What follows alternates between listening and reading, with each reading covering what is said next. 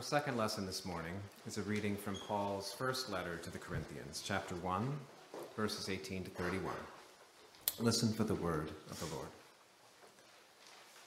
For the message about the cross is foolishness to those who are perishing, but to us who are being saved, it is the power of God.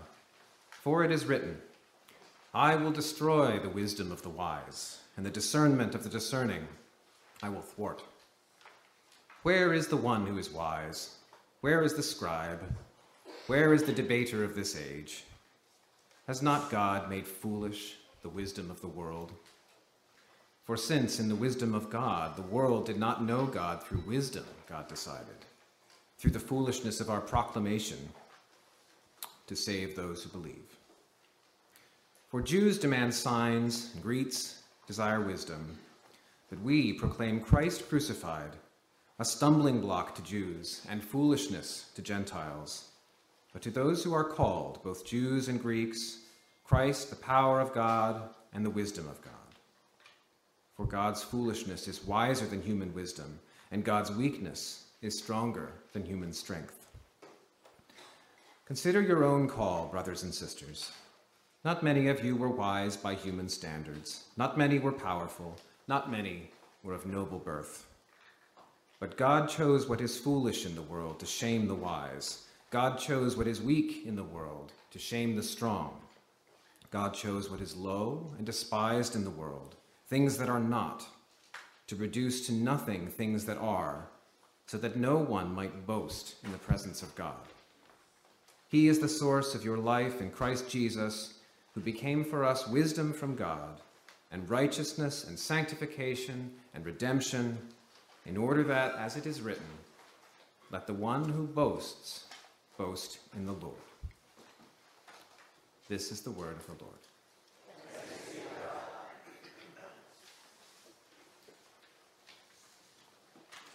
O Lord,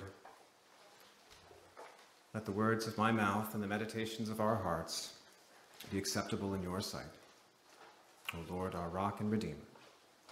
Amen. The year is 1613. Europe is in disarray. It is the era of absolute monarchy, where kings and queens rule by divine right. The Reformation is less than a century old. It has splintered the church, pitting rulers, nations, communities, families against each other in brutal civil wars that, in the course of a century, will kill 10 million people. In Linz, of present day Austria, 41 year old Johannes Kepler is trying to rebuild his life. Johannes is a scientist, a Christian, and a father. He is a devoted Protestant Lutheran, and yet for the past decade, he has served the Holy Roman Emperor in Prague as the imperial mathematician, offering astrological advice while conducting his own scientific research. In Prague, Johannes discovered mathematical and geometrical patterns in the locations of the planets. They're known as Kepler's laws of planetary motion. And they had a huge influence on science.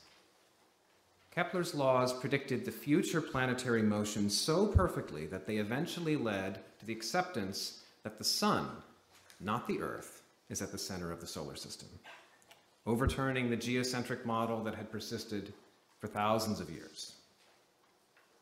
Kepler's laws were essential elements of Newton's theory of gravity, and the method by which they were developed, relying on observational data, laid the framework for the scientific revolution and modern empirical science.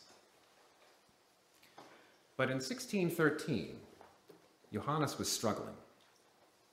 Over the past two years, his family had been struck with illness. His wife became ill with seizures, all three of his children contracted smallpox. His six year old son died. A year later, his wife passed away. The emperor's abdication put his job in jeopardy. And to top it off, following a series of disagreements with Lutheran church leaders, in which Kepler had argued for tolerance and unity within the fractured Protestant church, he was excommunicated from the church that he loved. I have known about Kepler's contributions to science since about high school, but I only learned about his life and his core beliefs more recently when I read Aviva Rothman's book, The Pursuit of Harmony Kepler on Cosmos, Confession, and Community. Drawing on his writings and correspondence, Rothman shows that Kepler was driven by a complex individual view of harmony as the essence of God's plan. Moreover, as the way to face uncertainty, to reconcile differences, and ultimately, he thought, to save the world. How do we handle uncertainty in our faith? Can we truly embrace it? For sure, we're less transfixed by the doctrinal differences that fractured the church in the 16th century. But our church still struggles to embrace differences and uncertainty. For example, how does our faith inform our understanding of the gift of life, particularly regarding the future life of a fetus or the life and the rights of a mother, if these two become in conflict? What theological principles can resolve such a conflict? Now, as then, impassioned disagreements over issues like this drive us apart. But the arguments often obscure the deep uncertainties that many of us share about our faith, such as if God is omnipotent, then why must the innocent suffer? Is our faith right? Even if we are right, what about those who are raised in another tradition? Are they condemned? When we make a mistake, what can or should we do to make amends? Without satisfactory answers, it is tempting to set these questions aside. But too often, we miss the importance of asking the questions nonetheless and truly facing the uncertainty that they present to us. After all, these are the questions that our children ask us as they come to understand the world, question their place in it, question the role of faith in their lives. These are the questions that prevent people from engaging in the church in the first place, or in the second place, if they found unsatisfactory answers from earlier church experiences. Among the most confounding is the question of free will. Do we have it? Our moral, judicial, social code is predicated on the assumption that we do and hence that people are responsible for their actions, which can be judged to be good or to be bad. And yet the Bible is filled with statements that question that assumption. The Old Testament is unambiguous. God chooses specific people for specific purposes. Jesus tells his disciples that, I chose you out of the world. And he predicts specific future events, like Judas's betrayal Peter's threefold denial. Following this line of thought, John Calvin believed in predestination. He argued that it is intrinsic to Scripture and a natural consequence of a sovereign, omnipotent God. Calvin was more interested in the sovereignty of God than in predestination. He believed people are responsible for their actions. But nonetheless, the implications of predestination remain hard to stomach for many people. The author and thinker C.S. Lewis was one of these. His objection to predestination was based on his uncertainty on the concept of time. He thought, if God exists outside time, then the concept of free will becomes meaningless since there are no reactions, consequences, or effects. There are only actions. Lewis wrote this is a long quote. I suspect it is really a meaningless question. The difference between freedom and necessity is fairly clear on the bodily level. We know the difference between making our teeth chatter and just finding them chattering due to the cold. It begins to become less clear, however, when we talk of human love. Do I like him because I choose or because I must? There are cases where this has an answer, but others where it seems to me to mean nothing. when we carry it up to relations between God and man, has the distinction perhaps become nonsensical? After all, when we are most free, it is only with a freedom God has given us. And when our will is most influenced by grace, it is still our will. And if our will does is not voluntary, and if voluntary does not mean free, then what are we talking about? I'd leave it all alone. Scripture also contributes to the uncertainty about certainty. In today's Old Testament reading, God is prosecuting a case against God's own chosen people who have turned away to worship other gods. Again. God demands to know, O oh, my people, what have I done to you? And what have I wearied you? Answer me. It is as if God is dealing with an unpredictable and ungrateful teenager whom God clearly loves, but for whom God is afraid and uncertain about the future. What does modern science have to say on the question of free will? Skipping ahead from the 17th century to the turn of the 20th, the scientific revolution had yielded general theories of gravity and motion, electricity, magnetism, light, and temperature. By the 1890s, it seemed that empiricism had succeeded in uncovering the rules of the universe. This confidence, or hubris, led Lord Kelvin to declare in 1897 that, quote, there is nothing new to be discovered in physics now. All that remains is more and more precise measurement. Oh my. if only Kelvin had recalled Paul's reminder about what God says I will destroy the wisdom of the wise, and the discerning of the discerning I will thwart.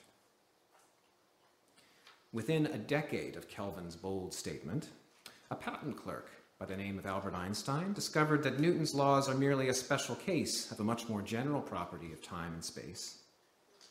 Einstein also proposed that in order to understand some funny experiments about the interactions of light with electrons and materials, one needed to believe that light consists of individual packets rather than continuous waves. This led to the theory of quantum mechanics, which continues to generate mysteries, and to support the careers of people like me to the present day. Today, some of our deepest truths of science and mathematics speak directly of uncertainty. Kurt Gödel's famous incompleteness theorem from 1931 essentially states that we know that there exist mathematical truths that can never be proved. That's it for a minute. We know things are true that can never be proved. In physics, quantum theory implies that nature is intrinsically not deterministic. No description of the universe, no matter how precise, can perfectly predict future events. Moreover, quantum physics implies that events can be linked in complex ways across time and across space, and hence no description of our local universe is complete. In modern cosmology, we know that 95% of the universe is made of stuff, dark matter and dark energy, that we don't understand at all. Although it is easy to get caught up in a feeling that modern science can and has explained almost everything, it's crucial to remember that at these deep levels, science mainly speaks to us about what we do not know, and even more, about what we can never know. In other words, the certainty of uncertainty. What does all this mean for our faith? Personally, I take some comfort in these scientific conundrums. Quantum physics implies that nature, at least, is not predetermined. To the extent that we are embedded and subject to nature's laws, neither are we predetermined. We are not machines simply ticking away in a clockwork universe. Perhaps, and this is what I believe, God exists within that uncertainty. God can influence our thoughts and our feelings without breaking any natural laws. This also means that physics has no answer for the spiritual question of predeterminism. We are free to believe Calvin or Lewis or anyone else whose perspective speaks to us on the matter. Embracing uncertainty in one's life is far harder than philosophizing about free will. Many of you know my family has navigated a difficult road in the past few years as we have faced the consequences of divorce. Relationships that I believe to be sustaining, promises I believe to be unbreakable, turned out not to be so. For me, the overwhelming uncertainty of living within an unraveling marriage has given way to a welcome relief in the certainty of being able to move ahead and build a new life. That opportunity is nonetheless filled with more uncertainty. And meanwhile, my children, Silas and Simeon, have needed to adapt to their new family life, even though they have limited understanding of why they must tread this road, little control over it. Sometimes I see their pain, I feel responsible for it, I'm helpless to prevent it. We all face such times, times when we succumb, crying into the dark, desperate for some assurance of what we can trust, why we should trust it. Nothing seems to be certain. What can we make of such situations? In my better moments, often sitting in these pews listening to the words of someone wiser than myself, I know it is only by embracing the unknown that I can learn, and only by embracing uncertainty that I can grow. Challenging times jolt us from complacency, and they force us to face the consequences of our actions. Remorse, repentance, personal resolve to learn and grow. These have all been key elements of my own journey. Experiences of adversity can bring us closer together and closer to God in acknowledging and accepting our own limitations. We learn to forgive. We learn to move on. 410 years ago, another 41 year old man was at a crossroads. Having lost his child, his wife, his church, his job, Johannes Kepler moved his family to a new city and he started again. He remarried. He had six more children. He resumed his astronomical and philosophical work. Six years later, he published Harmonices Mundi, which he viewed as his greatest accomplishment. In it, he proposed a theory of natural harmony to unify music, mathematics, geometry, astronomy, and ultimately as a means for human society to be saved by embracing the peaceful coexistence of different views. Perhaps the idea that a mathematical theory can dispel human suffering is naive, but I think the concept of harmony as a path to peaceful life is transcendent. We must honor differences in the present and embrace uncertainty about the future. We can draw comfort amidst uncertainty in the familiar celestial rhythms of the turning of a new year, passing from Advent and Christmas into ordinary time, the growing season, before we enter into Lent. Kepler believed that the music of the spheres was a choir of heavenly bodies, a real choir with Saturn and Jupiter as the basses, Mars a tenor, Earth and Venus were altos, and Mercury the lone soprano. He thought that their harmonies resonated with the human soul. If that is so, they're singing a long song. Saturn's orbital period is 29 years, so it's only sung a few notes between Kepler's time and ours. Perhaps the juiciest chords are still to come.